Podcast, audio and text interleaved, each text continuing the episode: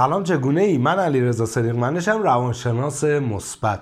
وقتی میگم روانشناس مثبت شاید این به ذهنت بیاد که مگه روانشناس منفی هم داریم؟ مگه روانشناسی منفی هم میشه؟ باید بگم آره روانشناسی منفی هم داریم. حالا منظور از منفی چیه توضیح میدم.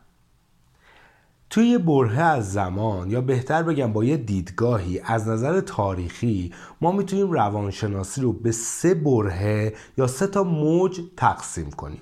تو موج اول روانشناسی یا روانشناسایی بودن که به کارکرد آرمانی انسان یعنی اون چیزی که ما آخر قرار بشیم اون چیزی که ما می‌تونیم بهش دست پیدا بکنیم دیدگاه مثبتی که نداشتن هیچ دیدگاهشون منفی هم بوده.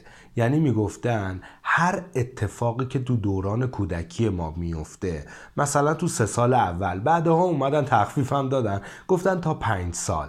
وقتی این اتفاقا رو ما تجربه می‌کنیم تا آخر عمرمون این اثرات باقی میمونه و وقتی ما بزرگسال میشیم هنوز داریم اون نتایج رو دنبال می‌کنیم و اونا رو زندگیمون اثر می‌ذارن. یعنی اینطوری می‌گفتن که ما اسیر اتفاقاتی هستیم که تو این پنج سال میفته دیگه خیلی بهمون به تخفیف می‌دادن خیلی به حال می‌دادن.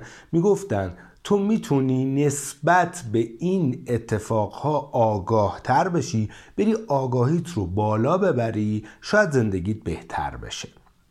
موج دوم روانشناسایی که تو موج دوم بودن چی می‌گفتن؟ اینا سوسو بودن پنجا پنجا بودن. اینها همون روانشناسای رفتاری هن. احتمالا در مورد شرطی شدن و اینا شنیده باشی. در مورد یادگیری شنیده باشی. میگن که ما همه اتفاقها رو با دیدن اطراف پدر مادر و اتفاقایی که توی مدرسه و دوران رشدمون میفته یاد می‌گیریم و همینطوری رشد می‌کنیم. تو موج سوم که خیلی جدی از سال 2000 اتفاق افتاده روانشناسای مثبت یا روانشناسی مثبت نگر شروع کردن صحبت کردن. یک رویکرد کاملا علمی از روانشناسی. توی موج سوم روانشناسای مثبت نگر این اعتقاد رو دارن که اگرچه اتفاقای گذشته روی آینده ما روی زندگی ما در بزرگسالی اثر می‌ذاره. اما ما اسیر این اتفاقا نیستیم یا می‌تونیم که نباشیم.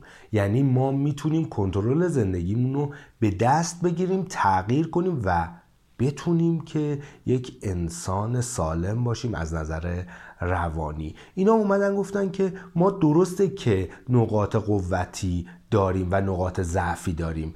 ما به نقاط ضعفمون نگاه می‌کنیم مورد توجه قرارشون میدیم. اما میایم تمرکزمون رو می‌ذاریم روی چی؟ روی نقاط قوت شخصیتمون و روی اونها کار می‌کنیم. از طرفی این اعتقاد رو داشتن که دیگه روانشناسی خیلی در مورد افسردگی و استراب و بدبختی صحبت کرده خیلی کار کرده هنوزم داره کار می‌کنه. پس ما بیایم روی شادی روی معنای زندگی روی اینکه چیکار کنیم از زندگیمون لذت ببریم چطور از لحظه حال استفاده کنیم. و این اتفاقهای مثبت باید کار کنیم و روی اونها توجه کنیم. حتما در آینده بیشتر در مورد این موضوع صحبت می‌کنم. استوریا رو دنبال کن. حسابی می‌خوایم که در موردش حرف بزنیم. از این به بعد پس اگر من میگم روانشناس مثبت یا جایی میشنوی بدون که داستان چیه امیدوارم این ویدیو بهت کمک کرده باشه.